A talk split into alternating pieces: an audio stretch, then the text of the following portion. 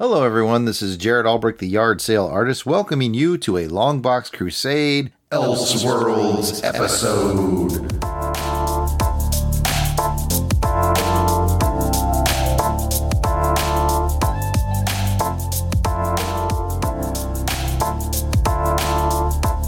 Is a Longbox Crusade Elseworlds, you might ask? Well, some of your favorite Longbox Crusade members have done some work over on some other podcast networks that you may or may not be familiar with. So, from time to time, we will grab a show from the past that one or all of us has done on one of those other networks, and we'll play it for you here. Whether it's a James Bond rookie agent show from On Her Majesty's Secret Podcast Network, or a Comics with Normies from White Rocket Entertainment Network or some other bit of alternate dimension craziness, we hope that you enjoyed this presentation of Longbox Crusade Elseworlds. Hello and welcome back to On Her Majesty's Secret Podcast, brought to you by our fine Patreon sponsors and White Rocket Entertainment. I'm your host for this program, Jared Albrecht, the yard sale artist, aka Death Probe. And joining me is a veteran Bonafile co-host and my brother, Jason the Weasel Skull Albrecht. Jason, welcome back to the show. And, you know, let us know what 007 stuff you've been doing since last recording. Well, not too much in the realm of 007 stuff. I took a few days off to go commune in nature, went camping with Julie. I'm going to give a little shout out to our fellow 00 agent, Van Plexico. He was recently on a, a secret mission, which he accomplished with great success came mm-hmm. back alive and whole, eliminated his opponent. I take my hat off to another successful mission to that gallant agent, sir. Here, yes, here, here. What about you? What have you been up to? We recently acquired a new family pet. I've posted some pictures on Twitter. We have a bearded dragon whose name is Spyro. And my ultimate goal for this lizard creature, if you don't know what a bearded dragon is, is basically a lizard, like an iguana or, or that kind of a thing. My ultimate goal is to get it a collar of diamonds and then mm. put it mm. on my shoulder and walk around and act like I'm Sanchez. So that is like, like diamondoids. yes. I'm not that classy, but yes, when Jordan kind of pitched the idea to me and Johanna, Johanna was more hesitant than me, and I was like, "Yeah, I think we could do this." And the whole time, I was like, "I'm going to be Sanchez." so that was my whole line of thinking. But that's what I've been up to, man. And just to remind our listeners that this is the 21st, folks. We've broken through 20. We're into the Craigs. 21st of our. You don't have to lie. You don't have to lie, You have to lie.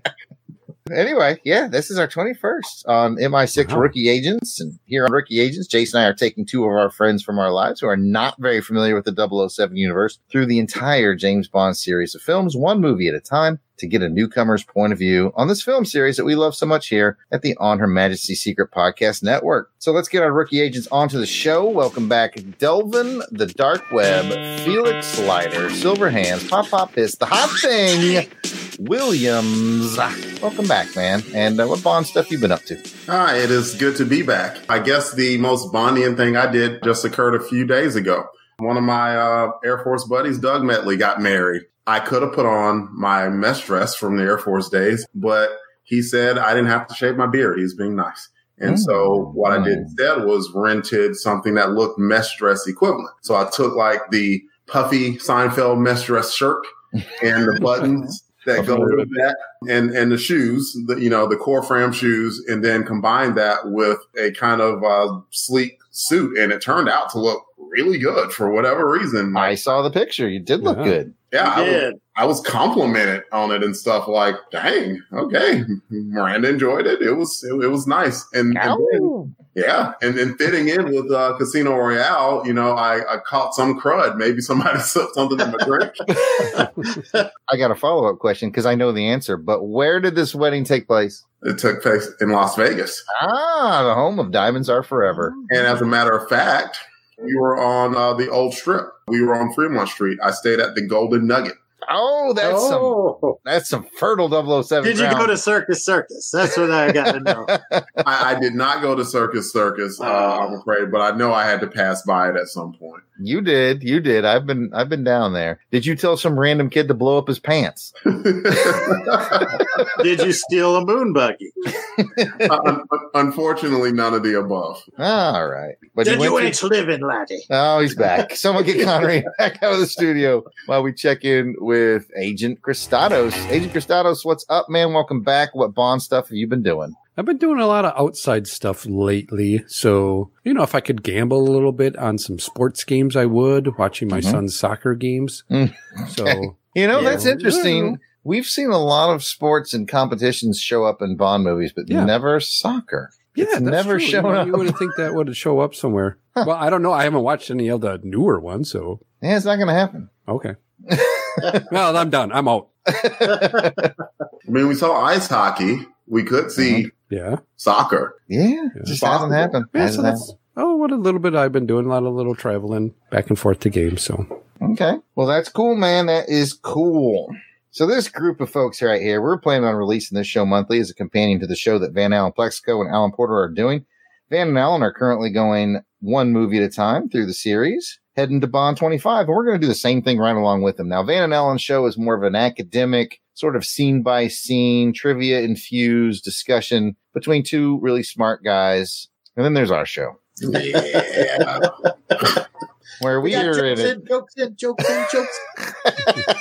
We're in it for the fun. We do take a lot of pride in the discussion from the rookie agent's point of view. I think that's a unique thing that we do here. We get to hear from people who've never seen these before. So fresh opinions are always nice, except when you disagree with for your eyes only. And then, Then you get burned in hell.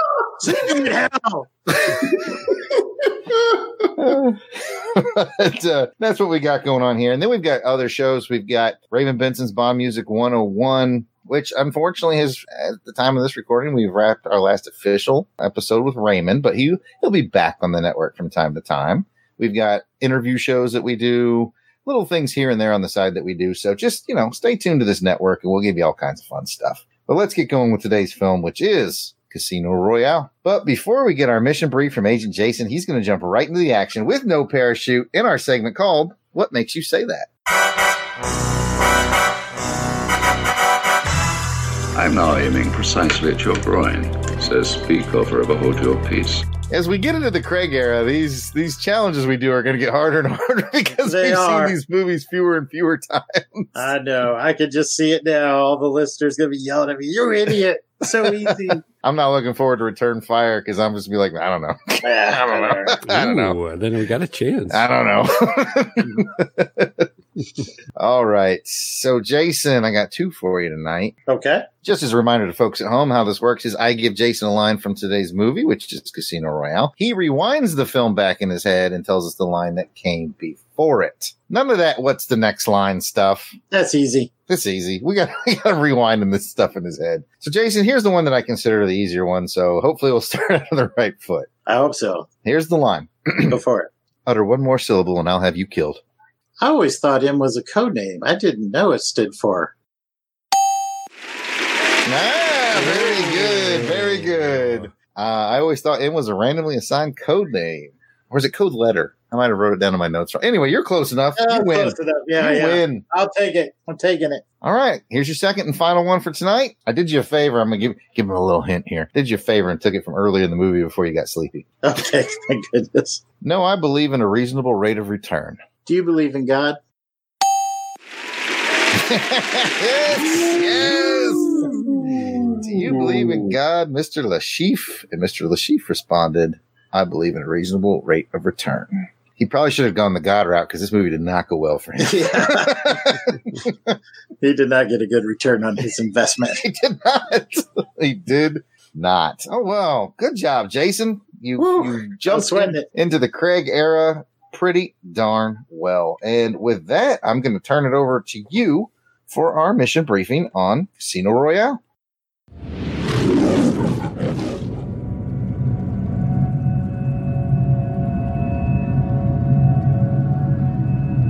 This may be too much for a blunt instrument to understand. Any thug can kill. I want you to take your ego out of the equation. So you want me to be half monk, half hitman? I knew it was too early to promote you. Well, I understand double O's have a very short life expectancy.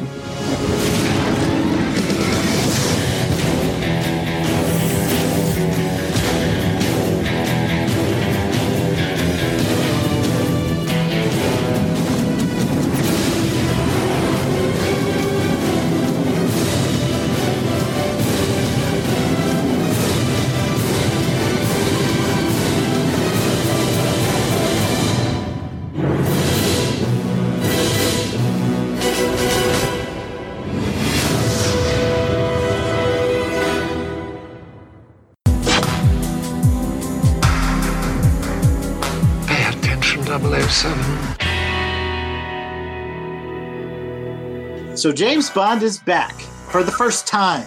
Maybe. I don't know. It was early aughts and rebooting was big.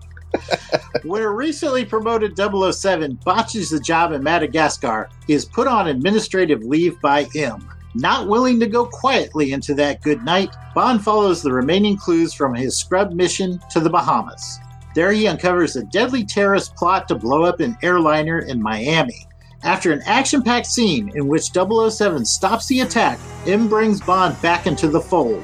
It turns out the terrorist financier Le Chiffre had bankrolled the operation and lost a lot of money for a lot of really bad guys. His one opportunity to escape rogue justice is to use his skills at poker to win back the money. M enlists Bond to enter the tournament and stop Le Chiffre in order to get him to defect. Teaming with beautiful Treasury Secretary agent Vesper Lynd and charming Montenegrin ally Renee Mathis, Bond enters a world of deceit, double crosses, and violence. Every hand is deadlier than the last, and 007 learns the hard way that he can trust no one but himself. Casino Royale marked the debut of Daniel Craig as James Bond and returned GoldenEye alum Martin Campbell back to the helm. It accumulated $608 million worldwide and ushered in the Craig era of 007. Be prepared, he goes rogue a lot. The cast includes Daniel Craig as James Bond, Eva Green as Vesper Lynd, Mads Mikkelsen as Le Chiffre, Giancarlo Giannini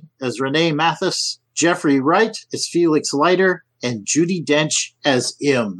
Back to you, Jared. Who played Felix Leiter? Jeffrey Wright. I feel like we've been lied to on this show, boys. Yeah. Why? What? Wait, wait. How? Who? Who lied? Who? What? I believe Delvin said he played Felix Leiter in these movies. Oh, I, for a minute there, I had me question like, did I write the wrong name? no, Delvin claimed that he was the Felix Leiter in the Daniel Craig films. I'm starting to not believe it. It's Yeah. called a pseudonym.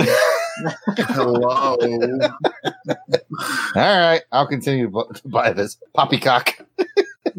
All right, thank you for that, Agent Jason. Now let's find out what our rookie agents thought about this one in a segment called Declassified.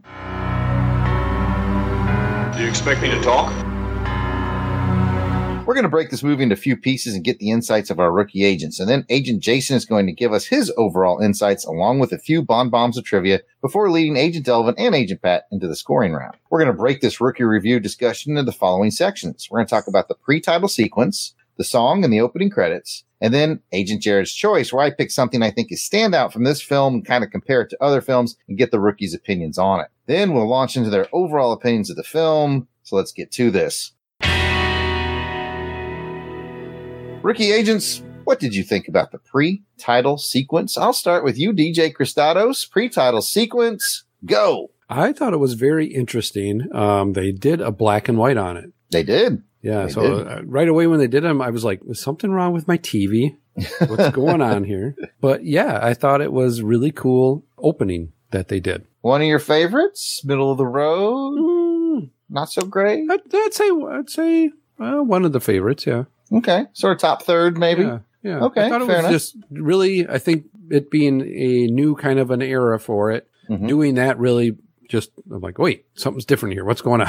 Mm, there were a couple of different things on, in it, and uh, I will pass this mic over to the dark web and see what did you think, and maybe you spotted something that was a little different. I bet you did. I think I did. One of the things that was different was there wasn't any guessing as to who the new guy is.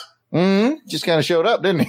Yeah. I mean, they sort of had him, you know, hiding in the shadows a little bit, but it was just like, boom, Daniel Craig, Mm-hmm. James Bond. Section chief mentioned that's exactly who it was. And it's like, okay, well, let's get started. I guess another thing that was different was at the very end of it, how they introduced Daniel Craig shooting into the camera. Mm, yeah, they put it at the end of the thing. Yeah, Liked Yeah. it. Liked it. Yeah, they they put that at the end too. Even just the story that it was telling as well. The section chief mentioned, well, he's really not in any serious trouble because James Bond isn't a double O because you have to have the kills to be a double O. Mhm. And you got your introduction into exactly who Daniel Craig was. It was really intriguing. I liked it. It, it and the black and white on top of it did grab my attention too. It really did Mm-hmm. So kind of a top third for you as well. man, you know, I'm terrible at the ranking, but I would say it most certainly got my attention. Brosnan's, even from Die Another Day, which I wasn't crazy about, I thought it was an excellent pre-credit because it, it certainly did grab my attention. And so this one did too, at least in that, you know, I, I'll give a little bit of insight to the um, listening audience. I've watched this movie before, but it was a long time ago. And I, I, I wish I remember what circumstances I watched it under because I would have no reason to be excited for a brand new Bond back in 2006, right? 13 Mhm. years ago. Mhm. Yeah, like I, I don't know why I went to watch it, but I watched it. And so I knew that they were introducing a new Bond in this film. Yeah, it was very interesting how they did it. I didn't answer your question. I know I didn't, but it was a very good one. If you're top third, maybe, I don't know. I'd have to think about all the other ones, but it was very good. Okay, gave it a good. Cool. How about that fight scene? Huh? Takers? Who wants to talk about that fight scene in the bathroom? That was brutal. Yeah. Don't Yeah. worry. The It's- second kill is um Yes. Considerable. yeah. Yeah, yeah, that first fight, yeah, definitely a rough one. Like, Mm. don't know how I want to go out, but it's certainly not another dude holding my head under some shallow water Yeah. and, and being drowned. That sounds horrible. And you know, Bond looked very like, huh, well, this is this is a job I'm doing. It's not pretty, but this is what I'm having to do. Yeah, we saw Lazenby do that to that guy in the ocean. The- Yeah. yeah. seen? All sped up in his parts. And yeah. Craig fights ugly. There's nothing really graceful about it. We're certainly well past the butt kicks of doom era. we are. We are. And that's on a personal note, it's one of my very favorite things about the Craig era is the fist fights. It is a lot more in line with the self-defense classes that I teach and have been a part of for several years now. It's very, it's not pretty or nice form or anything. It's all about getting out alive. And I think Yeah. they translate that very well to the screen. Very gritty. Um, Yes, very gritty and realistic. But all right, I appreciate you guys' thoughts, and I'll I'll pass this over to Jason. Well, let's t- uh, let's talk about the song and the opening credits. We'll let Pat start again. Uh, what are your initial thoughts on the theme song and the opening credits? All right. Well, the theme song was by Chris Cornell, right? Yep. I think it's a pretty decent song. So I thought the name of the song was kind of fitting for the new Bond era. You know, you know my name. My name, you know, is Bond. Mhm. Um, so I thought it was pretty good as far as the opening credits. Mhm, all the that, visuals. the visuals, you know, that being more digital now, they were doing a lot more things. Did some really cool pieces where you'd see a shadow of Bond and then Craig would kind of step into it Mm-hmm. into the action of it. So that was really neat looking as well. Overall, I, I liked it. Yeah. Thought it went well. Ma- It matched what this movie was about, you know, the card game and all Mhm. that. So Delvin, what are your thoughts? I did like the opening credits. I liked the art and how it revolved around cards. Mm-hmm. And then anytime that they had Bond shoot a gun, it was like a spade that came out of it or a Mhm. club. And that kind of harkened back to kind of some of the older montages. mm, Mm-hmm. So Bond hadn't completely, even though it's a soft reboot of sorts, they didn't forget about what got them there. And that was cool. The song itself, I'm a big fan of Chris Cornell's. I was lucky enough, you know, to pull my Ruth and Darren out here to be able to see them in 2011 up in uh, Virginia area. Soundgarden had just gotten back together. And I think they were going to promote some new stuff, but they kind of came out and said, well, if you don't mind, we're just going to do some of our old stuff. No, Chris, we don't mind. Nobody minds. we, don't, we don't mind at all. I just remember I'm, I'm sitting there, you know, he's singing a lot of the classic songs. Hearing this guy's voice fill this arena, it's like if there's another world that exists, there such a thing as parallel worlds, and he's like a janitor on it or something, blow that world up. because that dude needed to be singing songs. I mean, just a powerful, just beautiful voice. I think he brought a lot of it to play in this song. It was a very clever song. It was very well worded. I love the hook, you know, the coldest blood goes through my veins. You know my name. That was a clever hook. And then having watched the movie about like life is over at the spin of the wheel, which was which which very much could be a double entendre, like between what happened in the movie. And yeah, I liked the song a whole lot. And even though I liked the song Die Another Day, I thought that this song fit the movie a lot Yeah. better. Yep. Just how the pre-credits ended with Craig doing that, that shot and just went right into it. That was just very well done. So I'm highly complimentary of it. Well, great. DJ Christados, would you like to do the honors? Sure. Let's go ahead and figure out what the rating is for this song. It's going to be a one through seven, just like we rate the movie as well. And we'll start with Jason. Gosh, I think this is way up there for me. I'm giving it a six. Fair, good. Ooh. Ooh. Well, oh. Let's go to Jared. All right. This is a grower for me. It's not a show. Girl. It's a grower. when I first heard it, I was like, this kind of sounds like kind of that generic lazy rock from 90s and the early 2000s. and I didn't really like it a whole lot. I probably would have given it a three, but over the years, it has just gotten better and better to me. And the more I've listened to it, the more I've liked it. And it's climbed all the way up to a very solid five for me. I actually really dig it. Beginning, first time I ever heard it, I was like, nah, it's all right, but nah. But I've warmed up to it quite a bit over the years. Same could be said for the film overall, but we'll get to that in a little bit. Delvin. I badly want to give this song a seven. I did too. I can't. Shirley Bassey standing in the way. Yeah. Shirley, Shirley, Shirley, Shirley and Tina. Yeah, Gla- yeah, Gladys. Gladys. All- all- They're all standing there. there. They made a wall. As I've already said about Chris Cornell's voice itself, his voice right up there with him. There's no doubt about it. Just got to put that out there. But the song is a solid six for me. It was probably right around five air, area, but that he's passed away, rest in peace. That bumps it up to a six for me. What do you got, Pat?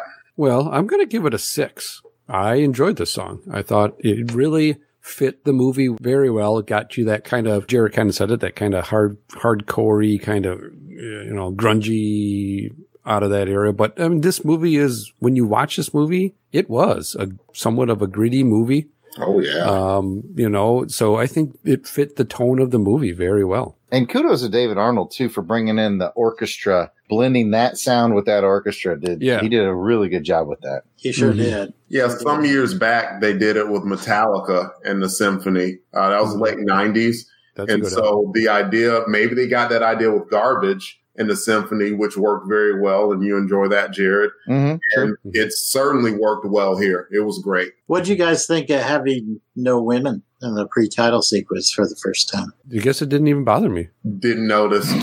I've been watching Bond films my whole life, and I didn't notice until Jason said it just Yeah, now. I'm like, oh yeah, you're right. There wasn't really any. I and this There was I- people in it, right? You know. yeah, people made out of like car. Well, they weren't made out of cars, Yeah. but when they died, they turned into card stuff. If you watch the movie carefully, like they were snipped scenes, they're shadow boxed from actual scenes in the movie. Mm. Like when he falls during the parkour chase, he falls and he bounces off of that shed. They had that little scene in the Oh, no, beginning of the movie. to rewatch that. Yeah, interesting. It's one of my very favorite visuals for the opening titles. Yeah, I I, just- I, loved it. And Delvin mentioned this earlier. It feels retro but modern at the same time. Yeah, It definitely has so almost a Doctor No colorful Yes. shapes and stuff. Mhm, and yeah. then just as an artist myself, the whole design of it I thought was brilliant. And I love it. A real fresh look from what we've seen up until now. Because we all talked about how the 80s ones just kind of got eh, we kind of got used to them, and then the '90s ones were just kind of '90s,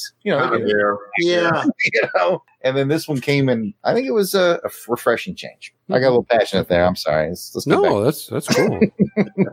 I guess I never thought there was no women in it. I didn't even dawn on me. Did Eva Green not? Did she? She did show up very briefly when the crosshairs went across the Queen card, Yes. and it Yes. turned into her face Oh, as the crosshairs went across. But no, like curvaceous type of uh, Yeah, model. on roller skates. Yeah. Yeah, yeah. Hmm.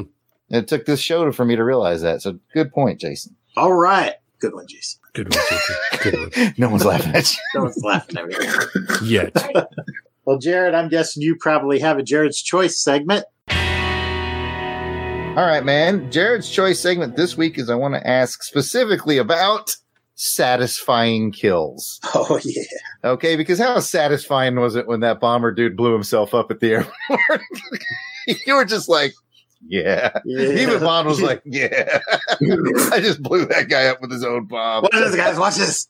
and that got me in the mood. I was like, you know, there's been some some very satisfying kills over over the years. Some that are borderline amusing. So you know, be thinking back, rookies, to some kills that you remember that you were like, yeah, that's very satisfying or or somewhat amusing. And while you guys are thinking, uh, Jason, you Well, probably I have one or two up top of your head. The one I always gravitate towards is For Your Eyes Only. Locque in the car. Yeah, kicking him right off the. Yeah, you left this with Ferrara, I believe. And then, and then I guess a close second might be Dr. Kaufman. I'm just Oh, a yeah. professional doing a job. Me So too. I. Yeah. I'll also toss in. He was fighting. Was his name Sandor on the roof? Roger Moore was fighting him on the roof, and, and he was holding on by the tie. Oh, and Roger Moore was like, Oh, oh, oh, yeah. Yeah. he got What the information, but chap. you know, it kind of fell off. It was a mildly amusing death. So, what do you got, rookie agents? Yeah, I can, I can go. Bond's kill of Scaramanga was good. And the Mm. man with the golden gun because it, it was Scaramanga's hubris really that kind of cost him at the end. Hoisted uh-huh. by his own petard. Is Yeah, had like yeah, having a freaking live model of Bond there that wound up doing him in. So that was the first one that came to mind. That's good stuff. Pat, satisfying kill? Something that amused you or made you feel like, yeah, I feel better now that that guy's dead. Boy, it's it's it's hard for me because I like them all. You, you like that No. Kananga blow it up like a balloon. That no, those were kind of. um, I'll go with uh, your your buddy Max Zorin. oh, you like the death Oh. of Max Zorin. Mhm. Did Max! you know? It's funny. I'm having uh, one of these sort of brain blanks, real quick. Did he? He just fell to his death, didn't he? Off the bridge. Yeah, he was like Mhm. laughing about it though. Yeah. Like, it was weird. It was freaky. It was freaky. Yeah, death. you know, I, I, you know, he's a good actor, so Perhaps the sky was his saddle. Oh, I was talking to Sean. He says it's playtime for the lads. So I've come in to talk to you guys. I heard you were talking about my film. Does anyone have questions about Live and Let Die? No, Chris. I wasn't in that. I wasn't into a kill. I was testing you. All right, I'm going to get Chris out of here before he embarrasses himself further.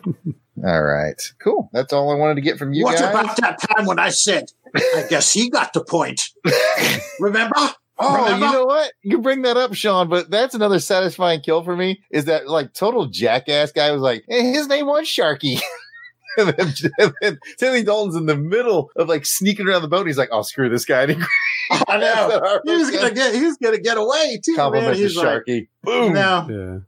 no, this guy's got to die. I like that one a lot too. That was a that you want it, you keep it. Oh, Oh, There God. we go. Another That's a good one. Fine kill.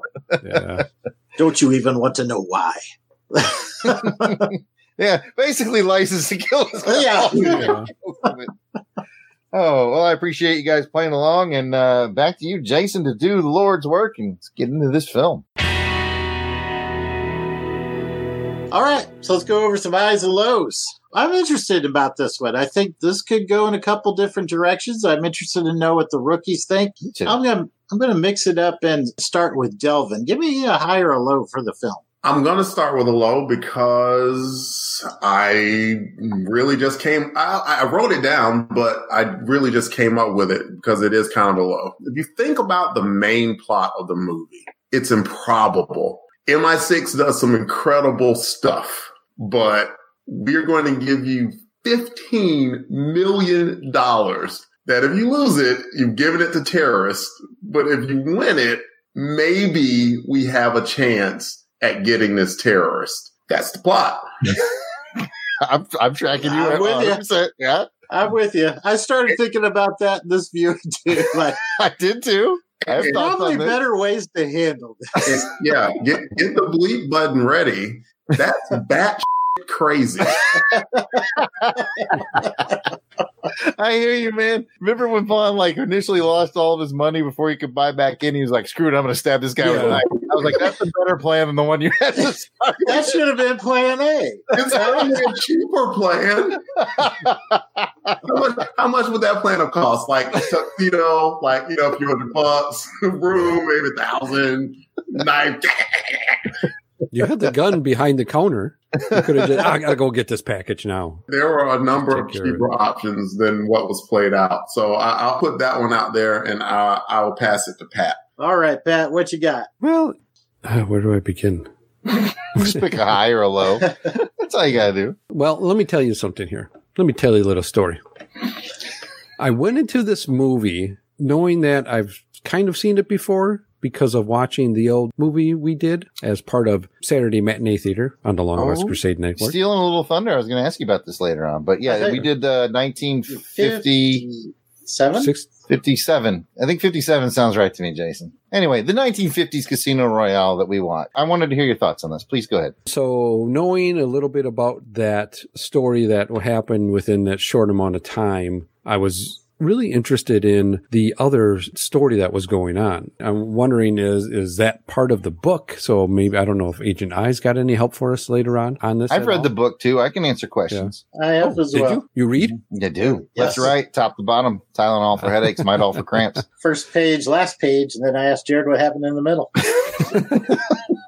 But to answer your question, Pat, what we saw on the Climax TV episode from the 50s was pretty much, Uh, not exactly, but pretty much what Okay. happens in the book. The book does include, well, the, the TV version included the torture scene, although the torture was different. Yep. So pretty much everything while they're in the casino area through the part where he's tortured and gets away, that's Okay. pretty much the book. That's pretty much the book. Okay. Everything before that, everything after that was All movie. new for this movie. Pretty much. And I bet Age and I might mention that later. Was it pulled from anywhere else? Be Mm. kind of interesting because I like that how it all kind of blended together and made the whole casinos more relevant and uh, understood kind of what was going on and the be meaning behind Le Chiffre and, and all that too. Because in the in that older one, we didn't get really get too much character building there. Um, you're kind of just thrown into it. So I really liked that a lot. I would say just the the buildup of the characters got me invested into them to find out, you know, as the movie went on, how things turned out for some of them. And I think there's a little homage there because I'm going off of a few years old memory, but I want to say that Le Chiffre was basically in the book moving money for at the time the Ruskies. Yeah, he was moving money for the Ruskies or the communists and sort of in a similar situation. He kind of screwed up and he was trying to win some money back. So some of that is still, still accurate. They just sort of changed some of the background, but none of that like blowing up a Jedi airliner, none of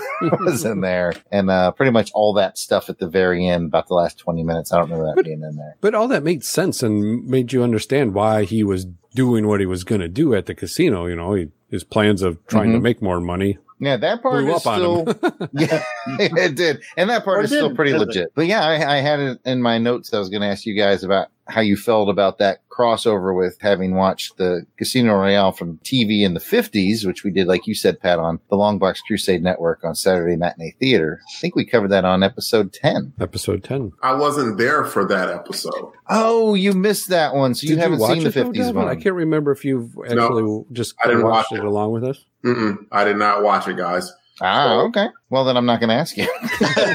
No point asking. I just found that really interesting going into it to go, okay, you know, what am I going to see that I remember from watching that? But a lot of it was same, different game, right? mm-hmm. Yeah, than Yes. what yeah. they were playing, but they had some of the same characters there and that, and uh, it was really, really interesting. So, Delvin, second Yeah. round, what you got? Chemistry. The chemistry between Vesper Lynd and James Bond was very, very good. I love how when they introduced themselves to each other, how if someone wrote it bad or clumsily, they would have talked about each other. But they showed how Bond has a perception and how he's able to read people. And he guessed what Vesper Lynd was like. And Vesper used her experience to guess what Bond was like. They had already sized each other up. So you got to learn something about both of those characters.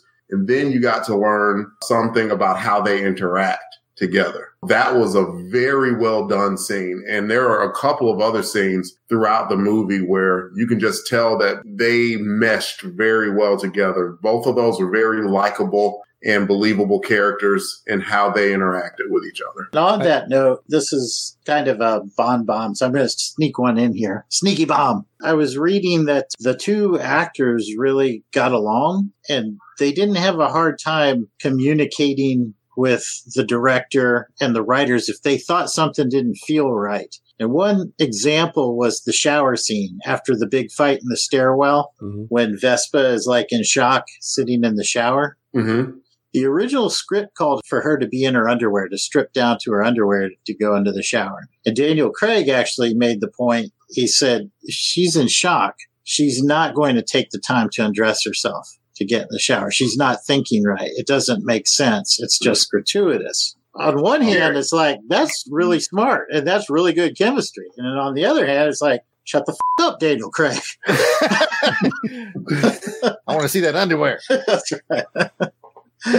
Yeah. but no, that- but in all seriousness, that was that went a long way to the chemistry that I think we all felt when we watched the movie. Yeah, dude, absolutely. Because Daniel Craig's response, he is he just got right in there with her, Mhm. Yes, fully clothed, and that showed an instant understanding that he knew what she was going through. Mhm. right. Very, very, very good. They planted the seeds earlier with how nice the dress was and how nice his outfit was. So, you know, it, it really sells it that, you know, these are, this is really nice, expensive clothes that are being ruined, but Mhm. they- they're not thinking about that. You know, it's on a whole other level, you know? Yes. So there's a lot of levels involved, but in the end, I would have, uh, underwear. Yeah.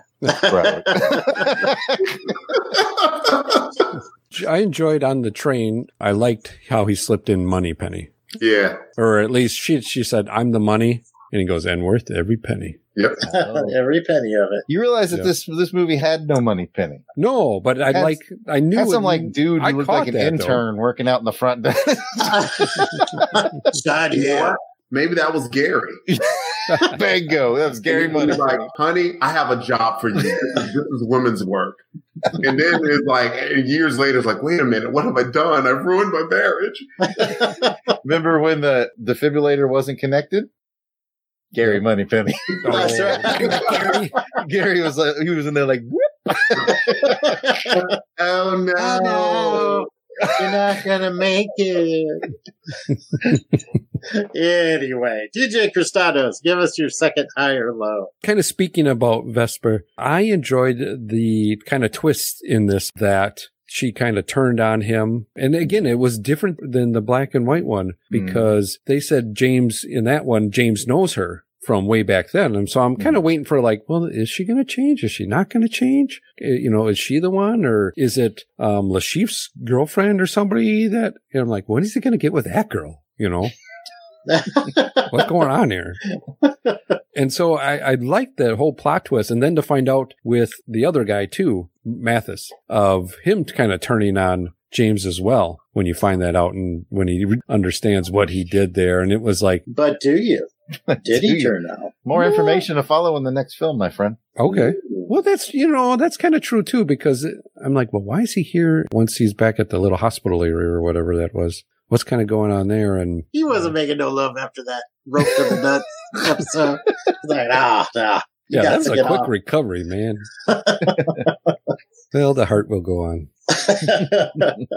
anyway, I cut you off. Uh, let, let me let you finish your thought there, Cristados. I, again, I just enjoyed the kind of twists that we had there. And, you know, this was a movie that kept me kind of watching it. I did do it in two nights just because I start watching it later at night. And I'm like, well, you know, it's a two and 40 minute, or, you know, it's a pretty long movie. Like Yeah, I When you think think 25 or something two like that. twenty five, something like that. Yeah. Yeah, it's Two and longer some than longer than some other ones. But it was really interesting and kept me interested. And I was like, okay, I can go for another. You know, I'll get past the halfway point, and I'm like, no, I'm I'm kind of still staying in on this one to see what's going on. And I kind of, like I said, I had to cut it off because I had to get some sleep. But I was biting at the bit there just to get back to it. The, uh, On the seat of your seat? yeah, on the seat of my seat.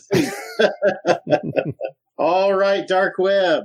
Okay. Third round. What you got? High or low? More highs coming. Let's talk about the relationship between Bond and M. Contentious. Mm-hmm, mm-hmm. Goodness. M was not very happy with Bond uh, to start with and was almost like, you know, good grief, if you're going to fail that bad, just have a sense to defect. What are you doing?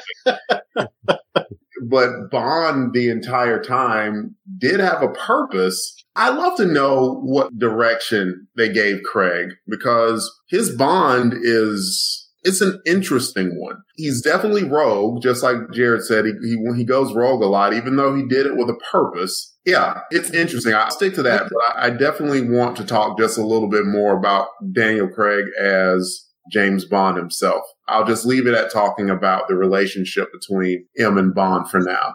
Definitely an interesting one.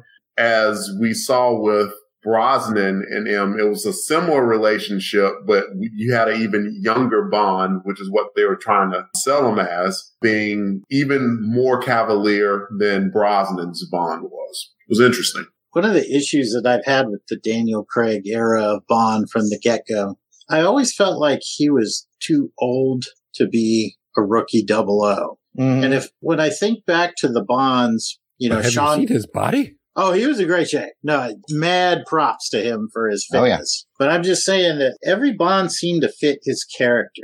From Connery, Connery had obviously been a double O for a while, had a rapport with him, and that you kind of go from there. And a very young George Lazenby. And in the books, the double O's, their age range usually is from 25 to about 45. They're forced retirement at 45. It seems like they're kind of following the books. You have a very young double O and Lazenby. Then you come back and you have a more mature double O with kind of a cocksure atti- attitude about him as Roger Moore. Even the Timothy Daltons, and I've mentioned this before, like when you see him without his shirt, there are like scars and things Mhm. on him. So he looks like a guy that's like nearing the end of his road. His whole persona is one like, you know, he fires me, you know, whatever. I don't I don't really care at this point. Almost burned out, almost to that point. Then you go to Brosnan and you have the Brosnan and the new M and the new M is, is working obviously with a James Bond that's been around for a while and kind of have to break in a new boss. And so you kind of have that tension going on. And all this seems natural. And then you get to Craig, who's like, dude, you at least 40. And, and you're just now a double O. And it just, I don't know. It never really felt like the right bond in the right time for the right story. And I'm sorry I've rambled a little bit here. I don't know if I've articulated what I'm trying to say, but hopefully I made some sort of point. I understand though. I feel the same way. I always felt like Craig was a little too old to be doing a prequel. You know, I Yeah. just got double O status. Dude, And- how long you been part of the company? I know, man. Jeez. Late bloomer. Yeah, I guess so. Like double old as hell. Double oh oh my hip. anyway, Cristados, go ahead, high or low. Um, it's going to be another high. I really enjoyed the action scenes as well. Kind of Jason brought that up, that parkour scene where he's chasing this guy all over the place. Oh, geez, Man. crazy. That Craig can run. He just likes to run after things. he's like like, a he's like dog. Tom Cruise. Yeah. Tom Cruise is He's always a- running after something. I'd be like, I got away. I feel like, What are you gonna do? dude, just go, man. Just go. I'll You catch see up the guy you. run up that crane? I ain't running up that I like when the dude leapt through that little hole Yeah. and then Craig went through the wall like the Kool-Aid He just- man. yeah. Oh, yeah. Oh yeah.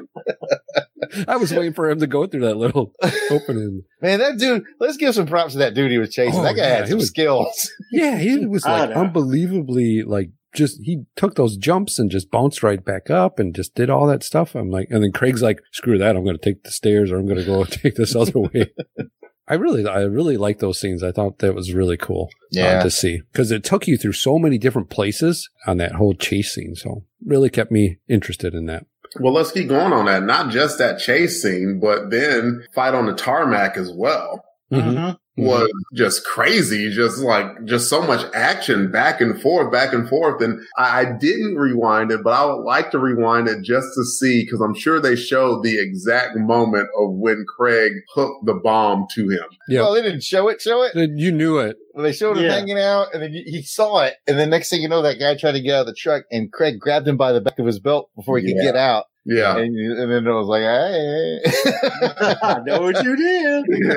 Yes, you did.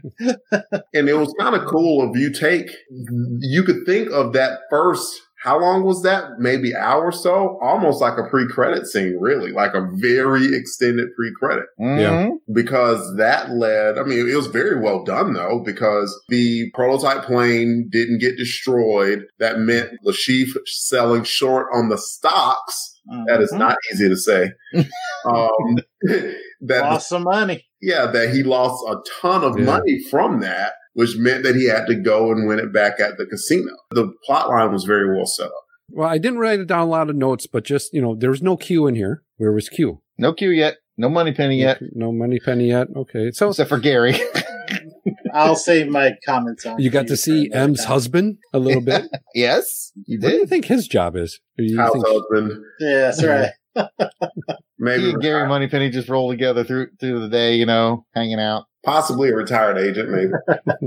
I think, you it- think he spends his days trying to get into M's computer right by that bedside? I How does she would. I'd be that? like, I I don't don't know. know what's going on around here. One, two, three, four, five. No. One, two, three, four, six. No. One, two, three, four, seven. Son of a. In actuality, I think that was a cameraman or it was one of the film crew that was in bed with her. Oh, Mm. Yeah, Really? they- I just thought that was kind of interesting because you got to see a little bit of her personal side. Mm-hmm. Um, you know, her house and all that too. And how sneaky is Bond to get in there and just, I, I got your password. I got this and all that. Not just sneaky, the, the sneakiest. Mm-hmm. That's what they train him for. I want to talk about Craig as Bond. Yeah. Every Bond has his appeal, right? One of his main thing is that he's he's a ladies' man in a way. If Craig had an appeal, it was his confidence. Mm-hmm. He kind of had that steely gaze where it's just like, okay, I'll, I'll do what you say, I guess, and a little, little bit of charm. But it just seemed like more than anything, and Vesper called him out on it. It was confidence to the point of almost arrogance. And, and who the heck knows if such a creature as James Bond existed for him to have survived what he survived and the skills that he has, it's kind of impossible to be completely humble about it Mhm. it's interesting to see how Craig's Bond developed. Not humorous, didn't catch that where I did with Moore and Brosnan. Very businesslike, very confident, very physical. An interesting mm-hmm. contrast between the Bond that we have seen for what the past 20, maybe 25 mm-hmm. years. Because Lazenby was super physical. Roger Moore, he tried. He, He tried. Dalton, yes. I forgot mm-hmm. about Dalton. And Brosnan definitely was physical, but not like Moore was. Like someone was coming after him with a sword in this movie, yes? The machete. Machete. Yeah. Machete. That looked ugly and Mhm. scary, as opposed to Die Another Day, where they did the foil fight, and it was like, mm, no. I still like that sword fight. I don't care what. I know. I do too. I do too. and you did, and Ruth and Darren did, and I was like, mm-mm. it, it just seemed very limp. I tell you what I noticed about that machete fight too is when it's kind of all over and he stands up, dude is covered Oh, in yeah. blood. Craig has got blood Yeah. all over him. Yeah. You've never seen that in a Bond movie before. Yeah. Ever. Yeah. He, he got It's always like straighten my tie and get back to work. And I was like, dang. in, in all of his different stuff that was going, you know, when he's washing up or, you know, he's got blood on his face and all that. And he had to get cleaned up so he can go back down to the playing card area. Mhm. you know, and looked like nothing happened. Mm-hmm. I thought it was interesting. Yeah, that was really cool. I want to kind of go back to what Delvin was talking about with Craig. My take on it is, for what it's worth, you know, I'm just a rookie. But speaking about rookies, he's still a rookie in this, and he, I think he's playing it as that, where he's got that cockiness to say, "Yeah, I made it to double O status. Look at me now. Um, Mhm, you know, mhm. I'm careless. What do I got to lose?" Instead, he doesn't have that seasoning of being a double O there's other ways around it of than just being physical, you know, and outsmarting people intellectually more. I mean, he does a little bit of that, but he lets that get the best of him too. Playing the card game, he goes, "Yeah, I know what I'm doing," and he even says it to Vesper, and it gets the best of him on that part of it. And you can see it in his eyes. It's like, "Oh man, I just got, you know, The sheet. I just got, I just got the Le Chiffre." but but my take on watching it is that's how he was playing this character because you see him progress through his early stages of the first kill and second kill and then just all the other stuff that happens along toward at the end you know in that building and, that building fight is really cool with all that's going down around it and, and you know that's kind of cool too but just his progression through that how he evolves is Mm-hmm. my take on it. So, like Delvin said, I'm interested to see how it changes over the other four movies. Mm-hmm. Is it four or three? Well, you say other, so other three. Three, other Right. three Total, movies. yeah. So the other three movies, how he changes the character, you know, after all these other missions that he has supposedly or have been on. These next few will be interesting too because they actually, of all the Bond films, have the most continuity. Yeah. They're- Yeah, and that's what I like because I'm like, okay, here's a really fresh start that I can get behind. Now that I have that history, Mhm. they pulled a lot of that history into this. And like you said too, I I can see that they're going to start to weave some things in there. A good character changes. He has the the struggle with the first kill. That last kill at the end, man, that's just cold. Shoot that guy in the foot. Is this Mister White? oh, spoiler, spoiler. Bond. Mr. White ain't dead. Oh, Yeah. really? You ain't seen the last of Mr. White. Hmm. Well, interesting. See, that's But- even more He didn't kill him. I'll grant you this because I think the very end scene when he says, "My name's Bond, James Bond," and he's standing there in his Yeah, full suit and he's got the gun. got the you know. assault rifle and yeah, I think that's like that's James Bond. Mhm. It's and it's like we go through the movie to get yeah, to you that got to see, point. yeah, yeah. So you got to see how that whole evol- evolved there. So You got my to see how, how this incarnation of Bond gets to how he feels about and treats women. Mhm. Because, you know, we got to see him open up yeah. and that's then true get too. Yep. betrayed. So now he's Mhm. like, nope, Got Job's done, busted. bitch is dead. That's which is directly from the book. yep. Got his nuts busted. Mhm. Who are you going to call? Nutbusters. oh my gosh! All right, this is, we're officially off the rails at this point. Should we double O player? Does anybody have any final thoughts? I think I said them all, man. I've got final thoughts. All right, Do you? All right, Jared, go ahead. Double a player us, and then then Yeah, I'll, I'll well, drop a couple of thoughts on You this. guys Okay. all. All right, You know, this is an interesting double O player, though. It's interesting. Double O player. Cause the players gonna play, play, play, play, play. And All I have is one. Is One. her. It is one. I was gonna write down Le Chiffre's girlfriend, but he never closed the deal. He had the plane to catch. That, That wasn't was- Le Chiffre's girlfriend. That was um Dimitrios. Demetrius. Thank you. Demetrius. There you go. Let me tell you something. That girl is flat out gorgeous. I don't care what you say. Yeah. Oh yeah, Le Chiffre would have been in the money if I. I would have Okay. still been in the Bahamas. I'll catch the next flight. I mean, how fast can they blow this plane up, right? But it's interesting that he, a lot of people think that he slept with her, but he didn't. No, no, No, he was on the hunt. I mean, because No. he just switched off and he was gone. because he says for for one. Yeah, I would have, There's st- would have still been wrapped up with the two tennis players that checked him out on the way in. I know, wouldn't even made it right? that far. What was I here to do? The score would have been 30 love. All right, Jared, give us some I- final thoughts here. I'm interested to see how these scores come out with the rookies because I'm going to be honest with you, when I first saw this movie and it was Martin Campbell's back, I wanted to feel the way I did when I saw Goldeneye, and I didn't.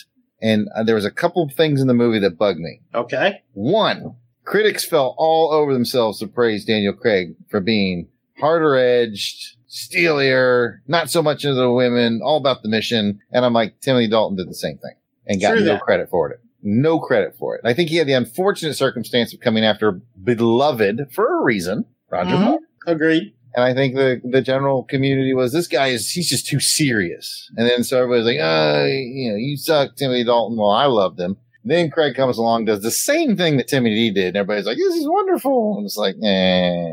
So I have some bitterness there. My other bitterness from when I saw, yeah, a little bit. Yeah. Uh, I saw this movie was it has a pacing problem. It's two hours and 20 minutes, like we said. I always feel like the movie should end right about the time that the chief gets killed. And then there's like an extra 20, 30 minutes after that, where it's like Bond's traveling the world of Vesper. And it's just like, I'm Yeah. like, but I, I think that's the whole buildup, though, to keep that facade that was going on. I don't know what it is about the movie, but I always feel just a little burnout by the time we get to that fight you mentioned in Venice. Yeah, It's decent, but I'm always like, at this point, I'm just like, I'm kind of done with this movie. good, yeah. they, they introduced the guy with the one dark glasses thing. I'm like, don't introduce characters to me in the last 20 minutes of a movie. I'm not ready for new characters. I just always felt like I had a pacing problem. And at the end of it, I was like, I liked it, but man, the Bond community is like kind of falling all over themselves about this movie. And I just wasn't part of it. I liked it okay, but I was just like, this is not blowing my skirt up here.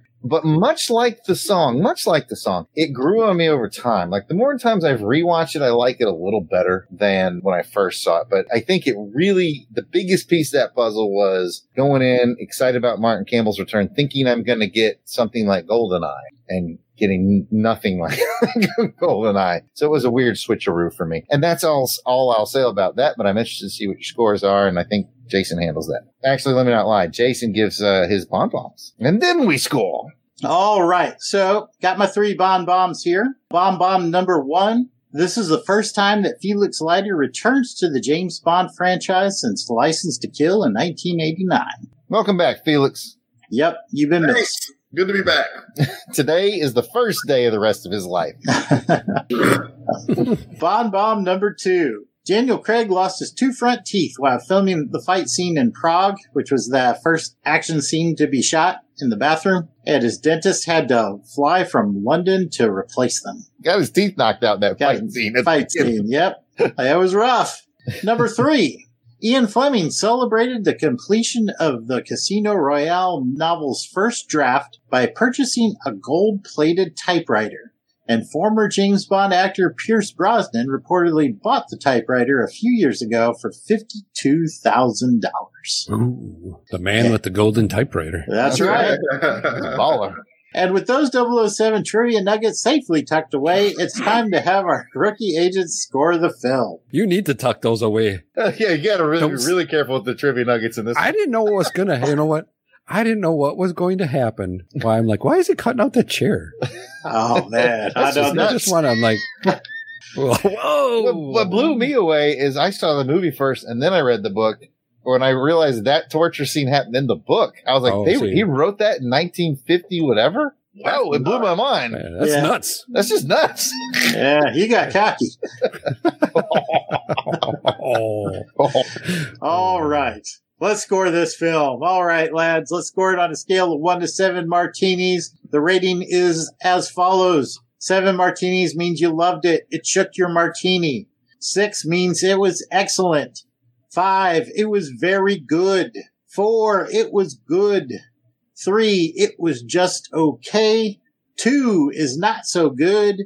One, you hated it. Somebody poisoned your martini. Ooh. Stirred it too. It was dirty. Dirty, Yeah. with their with their dirty finger. Yeah. All right. We'll go ahead and start with Delvin. How many martinis are you giving this film? Okay, so the start, the end, uh, and the feel of this movie were all different than before to me. I was impressed by the reboot.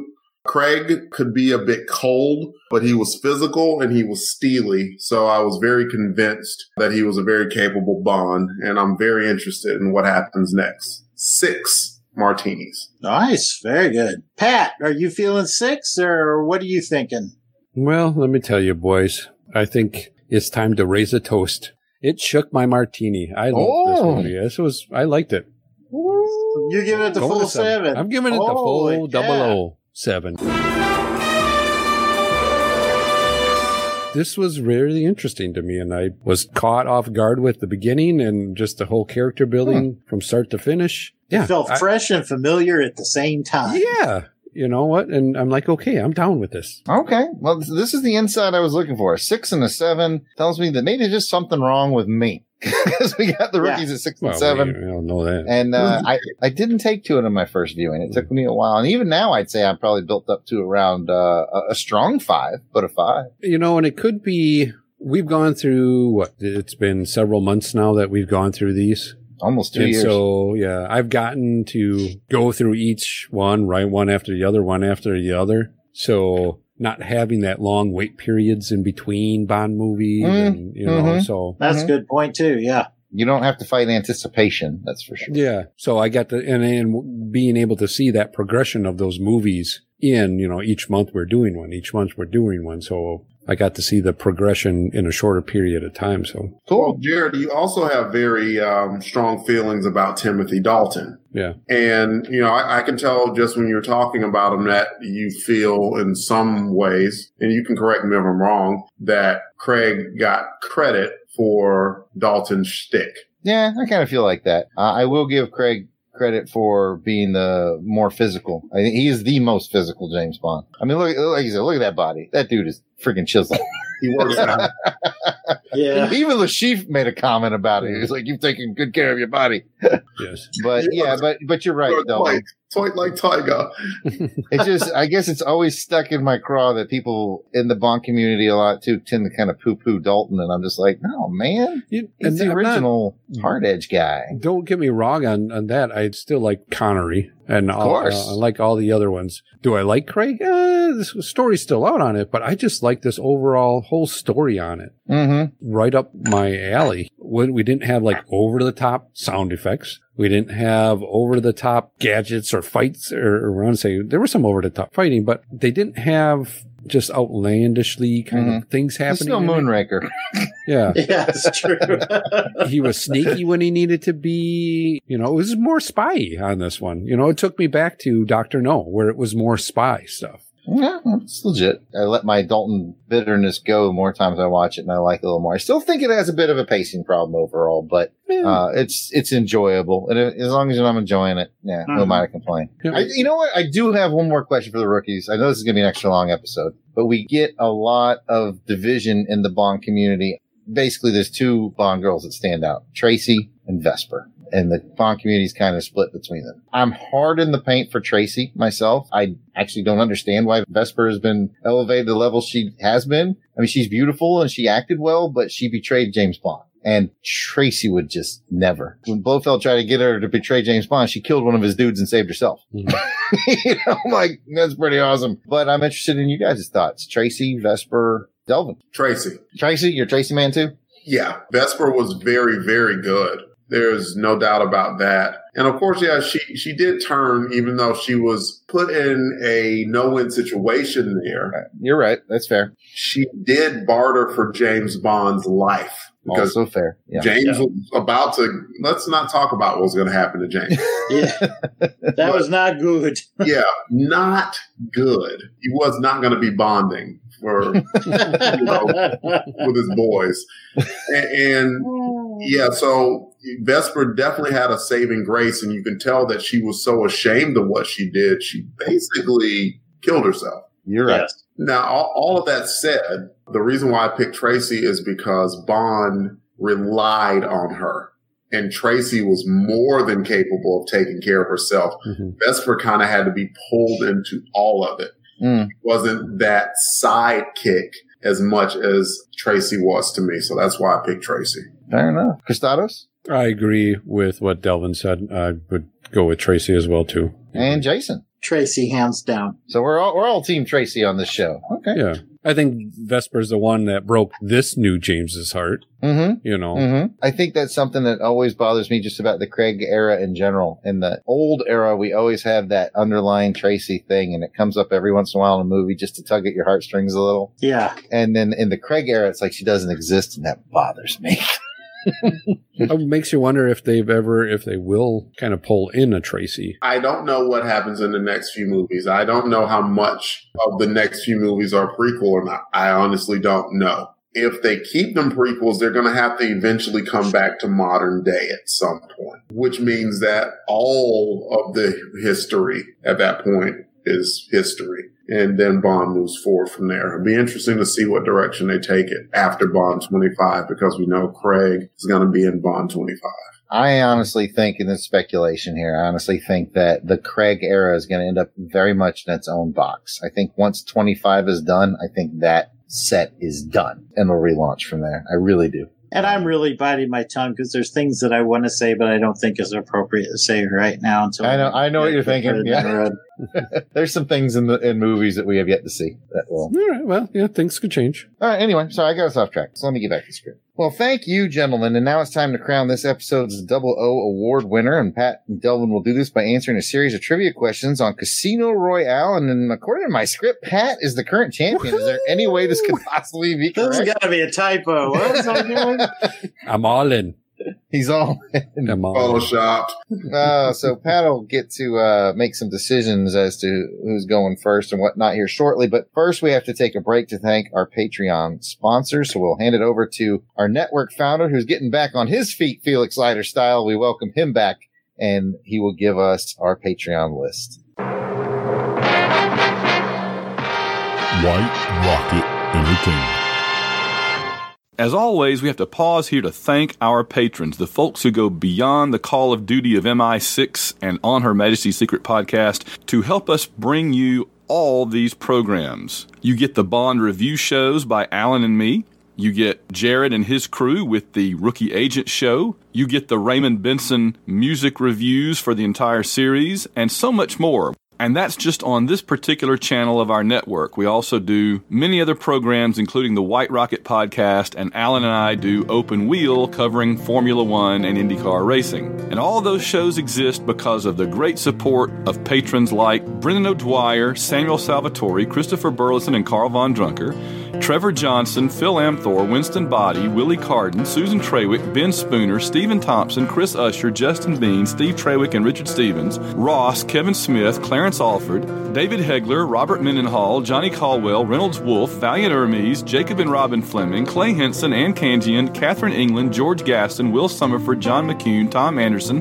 David Evers, Andrew Barber, Timothy, Steve Harlan, Dan Thompson, Wes Atkinson, Rich Reimer, Jared Albrecht, William Glenn Matthews, Joel Beckham, Spanky, Theodore Gary, Shannon Butson, Taylor Sanford, Mickey B, Hugh Anderson, Shane Bailey, Mick Vizicana, Chris Thrash, Logan Chilton, Tony Perry, Alex Wynn, Josh Teal, David Simpson, Earl Ricks, Mike Finley, C.T. Wayne, Dave Powell, David Smiley, Jeremy Minton, Lane Middleton, Donnie Reynolds, Wade Carson, Ivor Evans, John Zavachin, Chris Camo, Darren Pyle, Chris, Wardam Wade, Jason Albrecht, Randall Walker, Ben Amos, Ruth and Darren Sutherland, Patrick Williams, Rob Morgan, Stephen Schuster, James Taylor, John Stubbs, Kenneth Brent Rains, Nicholas Craig, Russell Milling, Matthew Wagstaff, Joey Miller, Mark Squire, Brant Rumble, J.W. Rice, Michael Morton, Lawrence Kane, our one time donors, including Surfer Chickify, and our anonymous donors. We thank you all. If you want to join their ranks and help this show and others on our network to keep going, just go to www.patreon.com and look up Van Allen Plexico or White Rocket. And for as little as a dollar a month, you can join the team and continue to help bringing shows like this to the air. And we thank you very much. Well, thank you, Van. And if you'd like to help us patch up a recently demolished African embassy, you too can help sponsor the show over at patreon.com. Just search the keyword Plexico. You can give as little as a dollar a month to help keep Agent Jason in the game. And like all those other folks whose names you just heard Van read off, you'll get a shout out on every episode of all the White Rocket entertainment shows, including this one. As a Patreon, you also get bonus materials, behind the scenes information on all the White Rocket endeavors, including our novels, comic books, and more. Jason. Well, thank you, Jared. Just remember, I just need 25,000 more so I can buy back in. That's a lot of patrons. I need, need a few more patrons. Okay, so let's find out who this mission's Trivia Double O award winner is going to be so he can lord it over the other guy until our next episode. Agent Jared and I have each prepared three questions for a total of six. We'll take turns asking each of our contestants a question. You get it right, that's one point. You get it wrong, your opponent has an opportunity for a steal. Most points at the end of the game get you the coveted double O award, a pinball machine in the middle of the jungle, and six hours of free therapy if you get your balls pancaked by a weighted rope. This is Very wild. specific.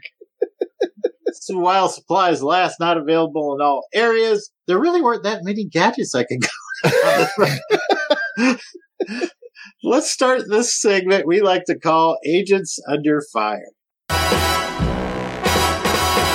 Well, I understand double O's have a very short life expectancy.